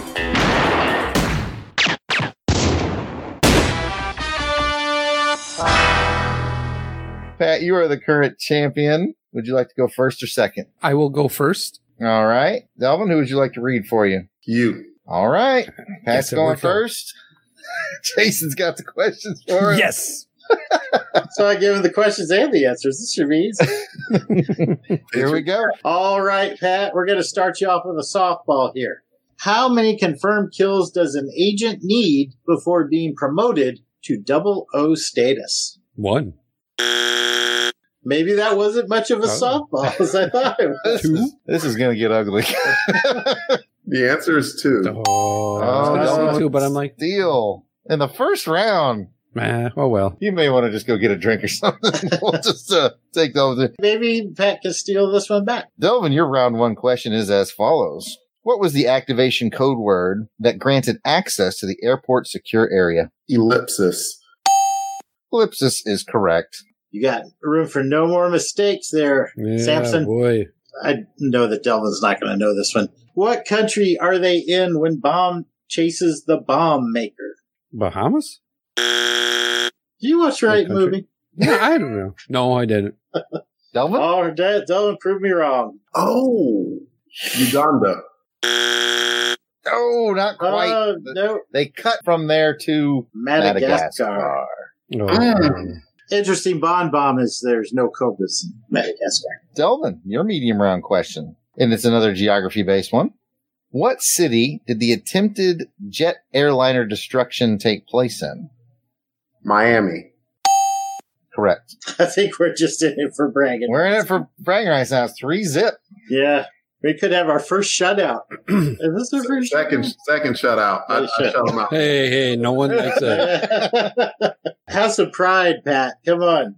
What fake name did MI6 give to Bond for his arrival at Casino Royale? Mr. Baker? Delvin. Arlington Beach. That's I didn't even remember the Arlington. He's just showing off now.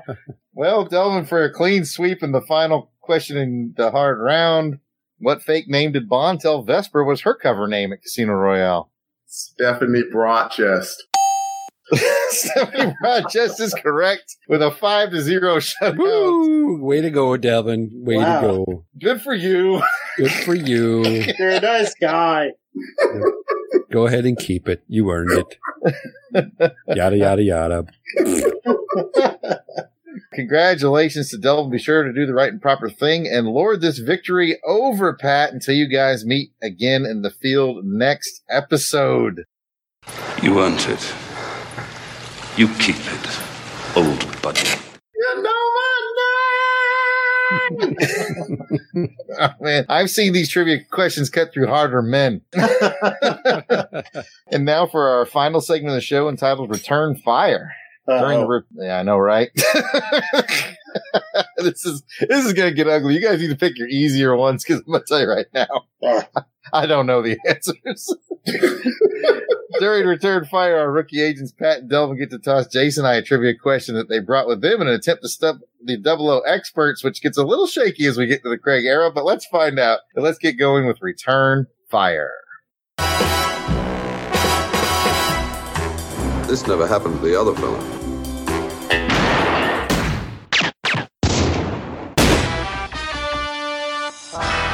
Pat, what you got? My question is what was the phone number on the yellow cab that was in front of the body work sign? All I know is it was a Miami Dade is what it said on the cab. I don't know the number. I'm looking Yeah. at Jason. I have no idea. Oh, I thought Jason was about to drop some numbers. I was gonna Eight- say. eight, three, I didn't write it. I, I really didn't write anything. I didn't down. write any barely- numbers down. So I barely had time to watch this thing. I'm not gonna lie to you. Thanks for making it fun, Pat. Delvin, what do you got?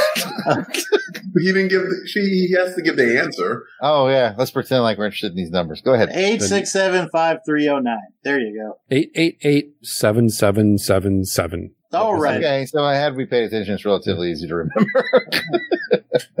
Delvin, you got a softball for us? You know, I think it's more of a chance of you being able to answer the question. all right, let's have it. So a lot of this was taking place at the casino at the table. Mm-hmm, that's right. That's right. And at one point, they were playing chips that were worth $100,000. Yes, What were the two colors of that chip? blue and red. Yeah. Well, okay, hang on, hang on. The hundred thousand dollar one, I think, was just blue and white. The other big chip was red and white, but I don't remember what its value was. So there were like the two big plates. Yeah, the plate. That's what I'm thinking of. The plates. There was a, a blue plate and a red plate. I'm talking about the chip. Oh, the chip, Ooh. Not the, not the not the plate. plates. It was the highest chip before you got to the plates. Black and red. That's what I'm going with. Jason, what do you got? Green and red. It was black and red. There we go. Hey. Close five and Th- This whole time I thought we were talking about plates. I, I was I- too. I was like, I That's what I appreciate the clarification. I the appreciate chip, it. not the plates. Right. He gave that dude, that dealer, a full plate. I know, that's- this is for you. And the dealer was like, "Hmm, "Thanks." yeah. Thanks. As opposed to that's made my entire life. Cheap bastard. Only five hundred cheap thousand dollars. Well, that was a rough one, and I think they're only going to get rougher from here. For the- I know. Yeah. Me too. I got to take some better notes. I think because yeah, I, I let this. So do kinda- I. Obviously, I've, I mean, that's how I guess that's how much I really liked this. That I wasn't really paying attention to some of the details. I didn't write a lot of notes on this one because I Mm. was really into this movie. I wasn't trying to win a contest at all or anything like that. Just tried to enjoy the film. Well, Yeah, that's I- obvious because you didn't get any points. Pretty clear that you weren't trying to win. really, really. No. Nicely done, guys. Agent Jared, what do we have in the eyes only mailbag this week? What, no small talk? No chit chat? I thank you, Jason. And as a reminder to our audience, if you'd like to be part of the show, you can send us your questions or comments or trivia challenges to ohmspod at outlook.com, or you can hit up our Twitter page, which is at ohmspod. And you can use that email, that ohmspod at outlook.com to send us an audio recording of your question or comment, and we'll probably play it on the air. And if you're an iTunes listener, we greatly appreciate it if you left a review for the show. This will help raise the show's profile to attract more of the 007 family to the program, keep the conversation going, and man, we just love it. So if you got the time the inclination, how about a review on the old iTunes? You know, five star if you like. Or if you don't like it, you can give us five sarcastic stars. As a reward for leaving a review, we will read your entire review on an upcoming episode of MI6 Rookie Agents. But let's get into our regular feedback segments.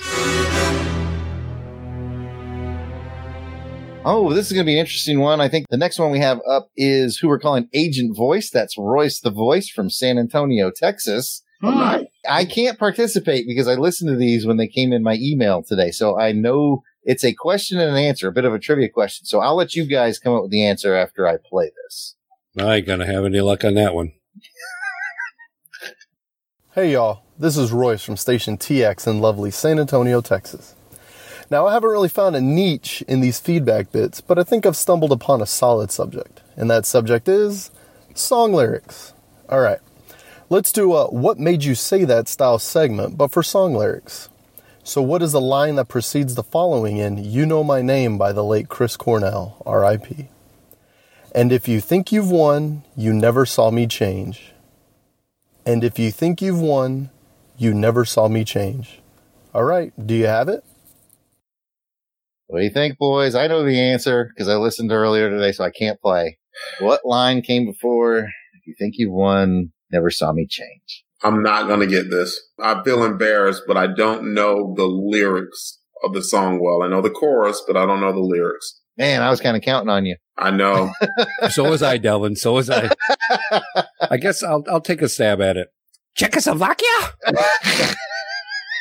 That's probably it. Looks like our team has been stumped. I'm not allowed to play, but I'll be honest with you. When you first my mistake was I listened to them out of order. I listened to your answer and then I listened to the question and I had to be honest with myself. I don't think I would have got it had I not listened to the answer first by mistake. Well, let's find out what the answer is. The answer to what precedes, and if you think you've won, you never saw me change, is when you return to the night. The full line is if you come inside, things will not be the same when you return to the night. And if you think you've won, you never saw me change. The game that we've been playing. I'd sing it, but I don't want to ruin anyone's eardrums and anyone's day, so let's just keep it to that. Thanks, guys. Have a good one. I tell you what, guys, even though we struggled with that and did not come up with an answer, I think it's a clever bit and I would Oh, li- yeah. encourage him to do more. Yes. Absolutely. Yeah, absolutely. You have to know the lyrics because it's one thing if someone's singing it, but if someone's talking it and you're not quite familiar with it, you're going to get hung up like we got hung up. Well, what kills me is I feel like I could do very well at this game on any song before the Daniel Craig era. but, but now I can't prove it as we move forward. so we're all going to have to really tune in and listen to those lyrics on these upcoming movies to maybe stand a chance. Well, that was fun, Royce, and we thank Yeah, you for that. definitely. Yeah, it was. Uh, oh boy. Next up, let's see what our Canadian friends at the Bond Complex have to say about Casino Royale. Oh. Oh. Hello on Her Majesty's secret podcast, MI6 Rookie Agents. This is the James Bond Complex podcast, answering the call for a mini review of Casino Royale. I'm one of the podcast's hosts, Edgar. I'm uh, another one of the post podcast hosts. I'm Matt. Well, and it's a good thing you're here, Matt, because I couldn't do this show alone without you. I need you, buddy. I know, I know. Now, I, Um, the, the MI6 What are Well, we doing tonight? Well, tonight I just look. I want to. I think we need to really this time talk to to the rookie agents. I mean, they've gone through twenty movies. They they probably think they know their Bond at this point. They've done twenty movies, forty years, forty plus years. Uh, you know, Die Another Day must have been quite an episode. I'm sure it was. Uh, at the time of this recording, that hasn't been released, so I don't know what it what it came of it. They probably think they know their Bond. But do they know their Bond? I mean, Casino Royale is really something. What would I think we all thought we knew our Bond in November of 2006 when we went to to see Casino Royale, but uh, I think something happened to many of us in the theater that night. Well, what, what what are some of your memories? Memories of being in theater. Uh, the floor was sticky and the popcorn was expensive. Uh, but if the, of the movie, I, it was a thrill ride from beginning to end. I've I've yet to feel the same way again walking out of a Bond movie. I think the the closest thing I can think of was when I first saw Goldeneye when I was a, when I was a teenager. But this is uh, this is a landmark film. This is uh, not only a good Bond movie, but it's just a good movie. Period. Absolutely, and and I think that's why this is the one that a lot of casual Bond fans will cite as being their favorite or or the best one. It's for ex- the exact reason you just highlighted, Matt. It's the fact that you can take it as a Bond film and it's great, and you can take it just as as a love story, as a thriller, as an action movie with all those romantic and and thriller ingredients. And it still works. It just so happens that it's a main character called James Bond. I think it's our, our I, I'm gonna. I think I'm going to quote our third co-host Jason and say like it's rare, or maybe that's you. I don't know, but it's rare that the 21st entry in a franchise is the one that rejuvenates a franchise. I, I don't remember who said that exactly. It's either you or Jason. I don't remember. I don't remember. But yeah, that that always stuck me. Uh, stuck with me when that was said, and and it's true. I mean, to go back to the basics the way they did, and and try to remain true as as true as possible to Ian Fleming's original text, and really take the essence of what that story can represent cinematically, while of course adding other other ingredients because it's a fairly short book. It's one of the shorter Fleming novels. Um, it's an absolute coup de grace. It's really uh, a majestic film, and and let's maybe talk briefly about some of those elements. I mean, we can't talk about Casino Royale without talking about Danny Boy, Daniel Craig. Each time you call him Danny Boy, I, I I'm thinking you you- I'm thinking you're saying Danny Boyle. He's not he's not making Bond 25 anymore. But um, Daniel Craig, uh, as we were saying, uh, is fantastic in part. He's tougher, he's meaner than previous Bond, and I think he's to me he's perfect in that movie. I think it's he doesn't he plays the character a little more emotional than he eventually will in other movies where he's pretty he's, he doesn't give much i mean in, in ways of uh, in, in, in emotions but this one is a little bit more passionate and more gutso. Um, i just i just love is the torture scene with him and Mads Mikkelsen and it's it's just a fantastic uh, moment in the film and it's it's it's from the book also. It's a it's also the uh, the the last uh, pure Fleming adaptation, um, that, Mm. and it's it's just great. And you have Eva Green. Evergreen is such an improvement from the book version. Oh yes, What did I call her? Uh, uh, an amorphous blob. uh, first one. that a line that will go down in our podcast's history. oh, she's fantastic, Eva Green. I've been in love with her ever since, as probably many, many, many other uh, Bond fans have, have been since. Um, she's fantastic in the part. Uh, uh, uh, you have the great parkour chase. Um, Mm. it's just and lots of poker. I I know you don't you don't really play. You haven't played poker yet. We'll No. fix that soon. We're fixing that soon, yeah. Um, but it's just it's just great poker games. Uh, the sets look great. I just love this movie. It's how many times have we discussed this movie so far? Hmm. We have a, recording in the works that we we're, we're gonna release in a few weeks. We did Yeah. one for the uh, the co- concert, Yeah. and we We did one in French, one in French. And we did the original one. So we did, and if we include this one for for MI6 Rookie Agents, this is our fifth time we record about I, Casino I, like, I know I'm repeating myself, but it, it's it's just I feel so passionate about this movie. Uh, I I would be you know there are like some weaker points, but I mean the sum of it parts outweighs any weakness this movie may have in terms of plot or even some characters. Uh, it's just it's just great. It's just, a beautiful film.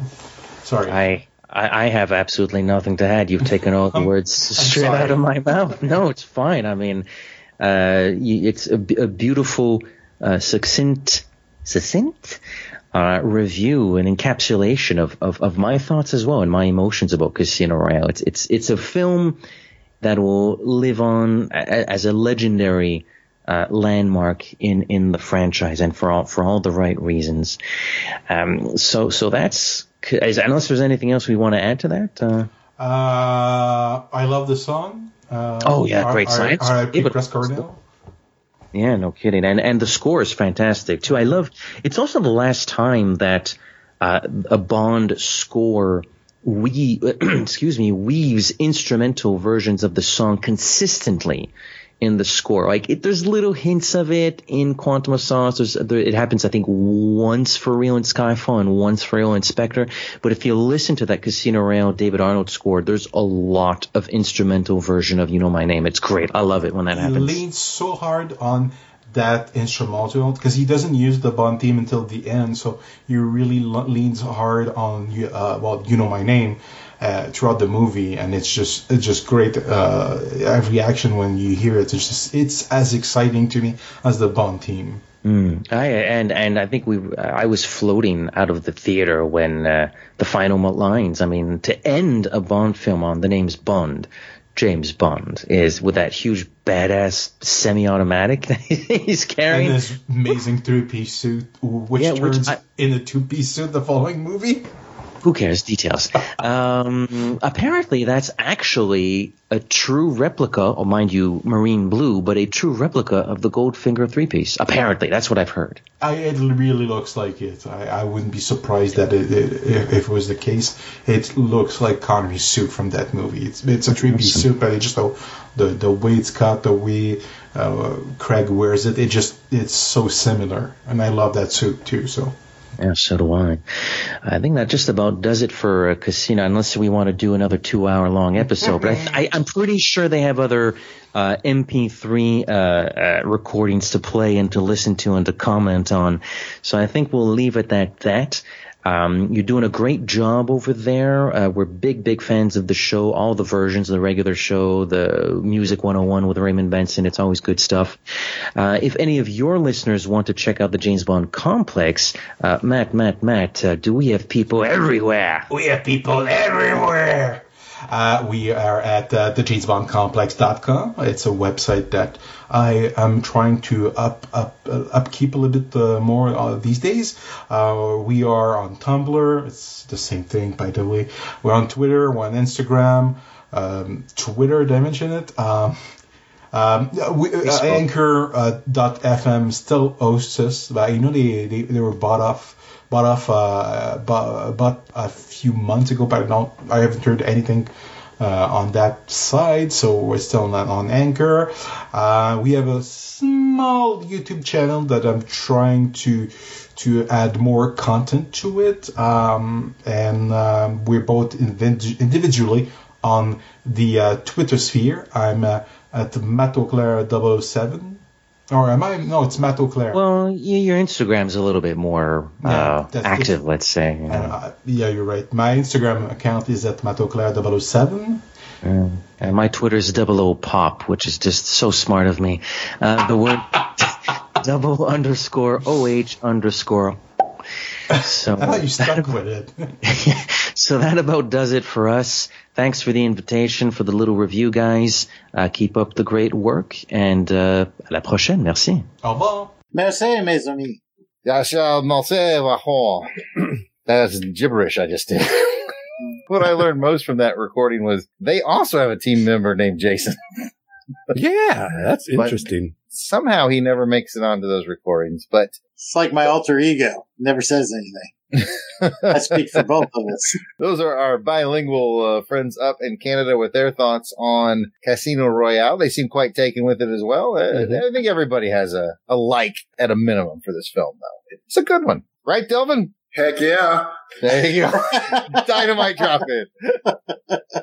Oh, that's Edgar and Matt from the James Bond Complex, and you should, guys should check them out. Next up, let's check out the Fleming Connection with our old buddy, Agent I. Hello, rookie agents.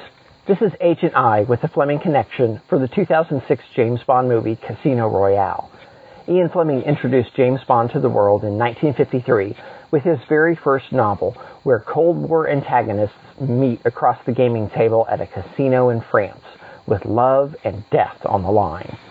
The novel introduces James Bond as a double O secret agent with a license to kill and the best card playing skills in the service. The main villain is Le Chiffre, which means the cipher or the number. He is running Soviet operations in France and ends up losing a lot of his sponsors' money.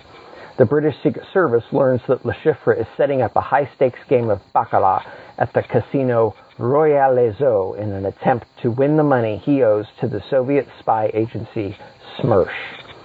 The plan is for Bond to win the game and the money instead, causing SMERSH to kill one of their own agents without the British having to fire a shot. Bond is joined in, his adventure by René Mathis of the French intelligence service and American CIA agent Felix Leiter, and British Treasury official Vesper Lynd. Mathis helps tie up loose ends for Bond, and Felix supplies the money for him to buy his way back into the game after he loses. But of course, it is Vesper with whom Bond spends the most time. After Bond defeats Le Chiffre at the Baccarat table, Le Chiffre appears to kidnap Vesper and uses her as bait to capture Bond after a high speed car chase. Bond is stripped and tortured as Le Chiffre asks him where he hid the check for his winnings. Bond holds out long enough for Smersh to catch up with Le Chiffre and kill him, ironically rescuing Bond in the process. As he recovers from his injuries in France, he and Vesper fall in love, and he plans to leave his job to marry her. But she is spooked by the appearance of a strange man with an eye patch. Vesper dies by suicide and leaves a note confessing to Bond that she was a double agent working for Smersh the whole time. The novel ends with the famous line, The bitch is dead now. The novel does not establish Bond as a superheroic character. He has flaws and makes mistakes. He survives when several attempts to kill him just barely miss. He loses the card game and has to buy his way back in. He seems clueless to Vesper's deception until it's too late to save her. We typically think of Bond novels and movies ending with Bond in the arms of a beautiful woman. But in the very first Bond adventure, he ends up betrayed, hurt, and alone. So you can see that the 2006 movie version of Casino Royale incorporates several of these elements, updated to reflect the threat of rogue terrorist organizations rather than Cold War nation states, and using computer passwords rather than paper checks to cash in the winnings. But there is a lot of great Fleming material brought to the screen. I encourage everyone to read Casino Royale. It's actually one of the shortest Bond novels and it's definitely outside the prototype, but you can see some of what makes Bond a great character right from the start. You can follow me on Twitter for more James Bond knowledge at Seek Out Wisdom. This is Agent I, signing out. Okay, so there we have Agent I bringing that knowledge. I think he answered probably a lot of your questions that you had, Pat. And, yeah, he um, did. Felt in uh, some of the blanks there on what the no- difference was between the novel and the movie. So that makes me, like you said, go seek out the novels. Definitely want to get to, and perhaps we may. Yes, indeed. Yes, indeed. And they, uh, if you want to be a bit of a cheater, the folks over at Dynamite have released a graphic novel version that is very, very strictly follows the novel. And that one's by Van Jensen and Dennis Calero. We interviewed Dennis Calero a while back here on the network, and it's a great way to kind of do a little bit of a cheater and not read the book, but get absolute flavor of the book. It's very loyal to the book. And I think this is one of those films, like a lot of the favorites, that managed to carry the essence of the movie while incorporating some of the modern dynamics, uh, which I think is ultimately what makes a good, successful Bond film. I agree with that. All right, let's get up with our junior agents, or our rusty agents, as we like to call them. Let's see what's going on over there. Good evening, agents. This is Rick from Junior Mission Control Center, also known as Jeff and Rick Presents. I am providing this week's field report on the film Casino Royale from the junior agents stationed in the Pacific Northwest. As usual, I surprised my fellow junior agent Jeff during the recording of our regular podcast, Unpacking the Power of Power Pack, with a pop quiz in the middle of our script. His answers, as always, are not prepared. Alex notices a kid being arrested and points him out to Johnny Rival. It is Raphael Rival, aka Rip Rival, aka Johnny Rival's brother, aka a busted crack dealer, aka Games, card games. Oh, come on, don't give me that blank look. You should know by now that non sequiturs in the script can only mean one thing. Pop quiz, Agent Jeff. It is. You son of a!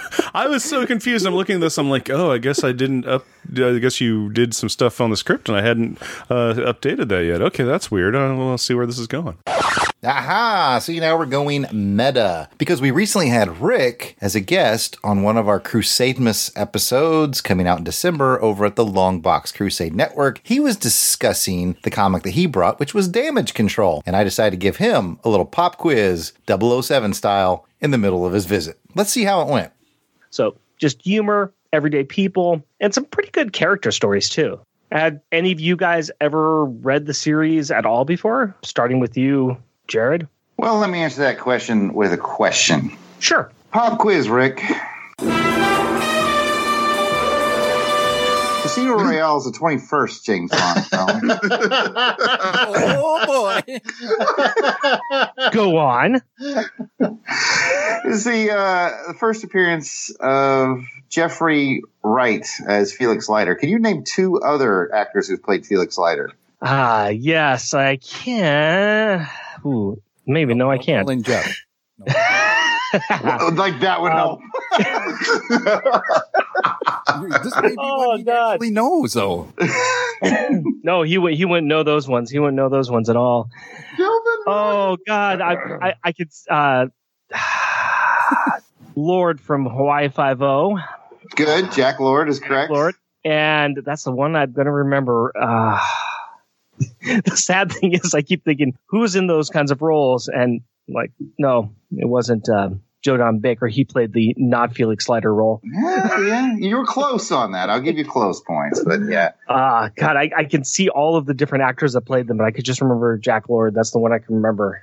That's Uh, not bad. You got the first one. I'll give you Rookie, that. step up! Rookie, step up! Can you David rookies? Hedison. Yes, There David we go. Hedison. Yeah. and bravo, bravo, sir, bravo. And there you have it. Thanks for being a good sport, Rick. Let's get back to the show. It is time to talk about Casino Royale, and I am talking about the 2006 film with Daniel Craig, not the 1967 Peter Sellers film. This movie also stars Eva Green, Mads Mikkelsen, Giancarlo Giannini, Jeffrey Wright, and Judi Dench as M. The first film to feature the current Bond, Daniel Craig, and a move for the franchise, making this a type of restart. But that is not what I want to talk about. A large part of this movie deals with gambling and card games. Let's test your card game knowledge with these five questions. Here it goes. Since the high stakes game in the film is Texas Hold'em, what has a higher hand value in poker? Three of a kind or a straight? Uh, I want to say a straight. You are correct. What is the highest point value in a hand of cribbage? Cabbage patch pegs. How, oh, how, oh, oh, oh, this is easy. Let's just say five. 29. I was really close. In Baccarat, what is the value of a hand that has a king and a six and a seven? Mmm. You know, in bowling, that's known as the old Kingsy 67sies. You know? I'm sorry, you were talking about something? That would be three. when playing blackjack in a casino, the house dealer must draw cards until their hand busts or is over what amount? 21. 17. oh, I'm sorry. I thought was, we were talking about the, the legal drinking age. So far, you're one for zero. Ah, I'm doing really good. I feel, I, I, I feel, I'm feeling pretty strongly about this. Feeling I got, pretty strong. I got, I got good think, think, you, think you got this last one? I got, oh, I've already gotten it. All right. Look in the future. It's already done. When playing Faro, the first card out of the shoe is taken out of play. There are two names given to this card. Name one of them. Faucet, Pharaoh Fawcett, or um, no, that's Fanta, the soda that I'm thinking of. Oh, oh, I'm giving it to you. I'm giving it to you. One of the words is soda. Hey. You see, I told you I knew it. I told you I had it already. Look into the future. Go back two minutes. Go well, thirty seconds. Go forward, and you'll see that soda was obviously the I would have answer also I was accepted. joking at. I would have also accepted burned off. So there you go. Yes, burnt ends. I love. I love barbecue. Two out of five. Not bad. Training, as always, will continue in the field until our junior slash rusty agents are able to handle any situation. Thank you again for accepting our reports. Until next time, junior agents signing out. Those guys are always entertaining. Yes. Keep up the good work. oh Lord, Jeff and Rick. They sent us a little bit of bonus material too. It's it's kind of an outtakey kind of thing, so stay tuned for that in this episode's outtakes. By the by. Oh my goodness. One of these days, one of these days Jeff is just gonna snap. no one what, Rick? I've had it.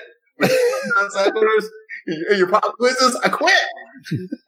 I like how he still kind of falls for it though. Like when it shows up, he's like, ah. I hadn't even heard of that Pyro game outside of watching Tombstone. well, that will bring us to a close on this episode of MI6 Rookie Agents. Thanks for listening. If you've enjoyed this crew and want to hear more from them, but in the realm of comic books, check out the Longbox Crusade. Pat, where can that be found? Well, Jason, I'm glad you asked. You can find the Longbox Crusade at www.longboxcrusade.com. You can find us on the Twitter, Facebook, and Instagram at Longbox Crusade. Back to you, Jared. Thanks, Pat, and thanks to the fellows for taking on yet another dangerous mission. And thanks for listeners who tuned in. If you'd like to leave a question or comment on this or any of our other episodes, feel free to contact the show on Twitter at OHMSPod or email us at OHMSPod at Outlook.com. Or you can contact any of us directly on our social media. You can find me at Yard Sale Artist. That's Twitter, Facebook, Instagram, all at Yard Sale Artist. Jason. You can find me at Weasel Skull on Twitter or Jason Ulbrich on Facebook or Instagram. Pat. Well, Jason, I'm glad you asked. You can find me on the Twitter at Christatos01. Delvin? You can find me at DEE underscore RAY 1977. And we hope to hear from you soon. The next episode of MI6 Rookie Agents will feature Quantum of Solace. Embrace yourself because Bond's gonna go rogue. what? Yeah, now. Hey, watch out now. And remember, on Her Majesty's Secret Podcast, we'll return. Oh, once when I was with Am in Tokyo, we had an interesting experience. Outtakes. Thank you, Miss Moneypenny. That's all. That's all. All right, let me just uh, let me just flush the toilet now, so you can get that sound effect. Oh, Jeff didn't know nothing. Flush. Wow, that's a pretty rusty handle. nice. You should get some very uh, nice, very nice. rusty handle for the rusty for agent. the rusty agent. You got it. You knew where it was going. Oh, I love Casino Royale. I loved uh, Brandon Routh uh, as part in that. He did such a good job. I love him as Bond or uh, Penny Penny Penny Money. Penny money. Penny Money. Penny money. I love Brandon Routh in that. I don't know how much I am keeping it. you can just send him that part as a bonus. oh, oh, I wonder if we're gonna have another one of these. Yep, there Yep, it is. There it is. Get to get to uh, get to go to somebody's web page, listen to their own podcast, find the section that I'm in. Here they go. We love this. You're a rusty Asian. He goes, "What are you doing, you fool?" And I'm like, ah. I'm trying. Uh, barely can do my own podcast. I barely know the one comic book I'm getting to read, let alone anything else. I'm drinking beer. Cheers. Uh, quick, quick check here. I, I, I'm picking up just a little background noise. Does anyone have a TV on?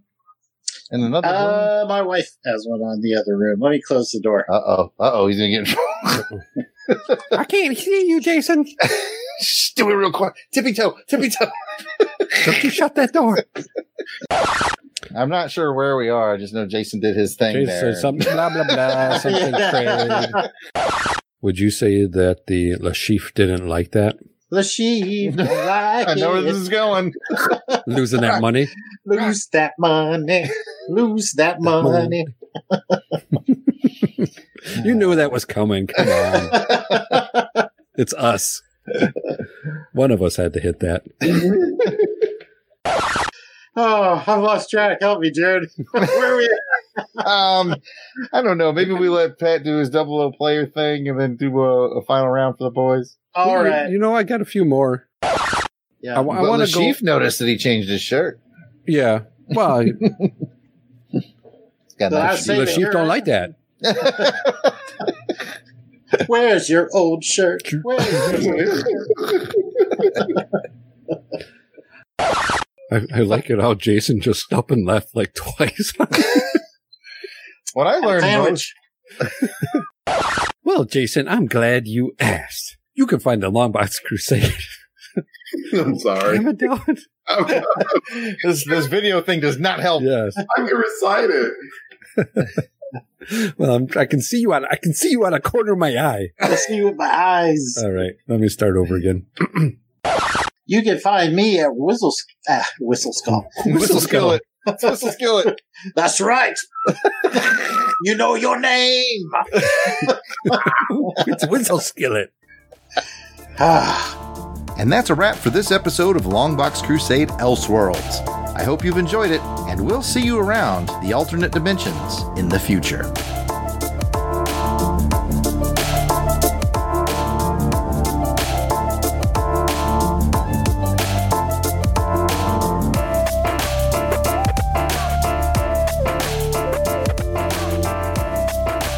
Music themes for this show are done by musical genius Joe November. Please check out his SoundCloud at Joseflin99. That's J O S E F L I N 99. You will not regret it.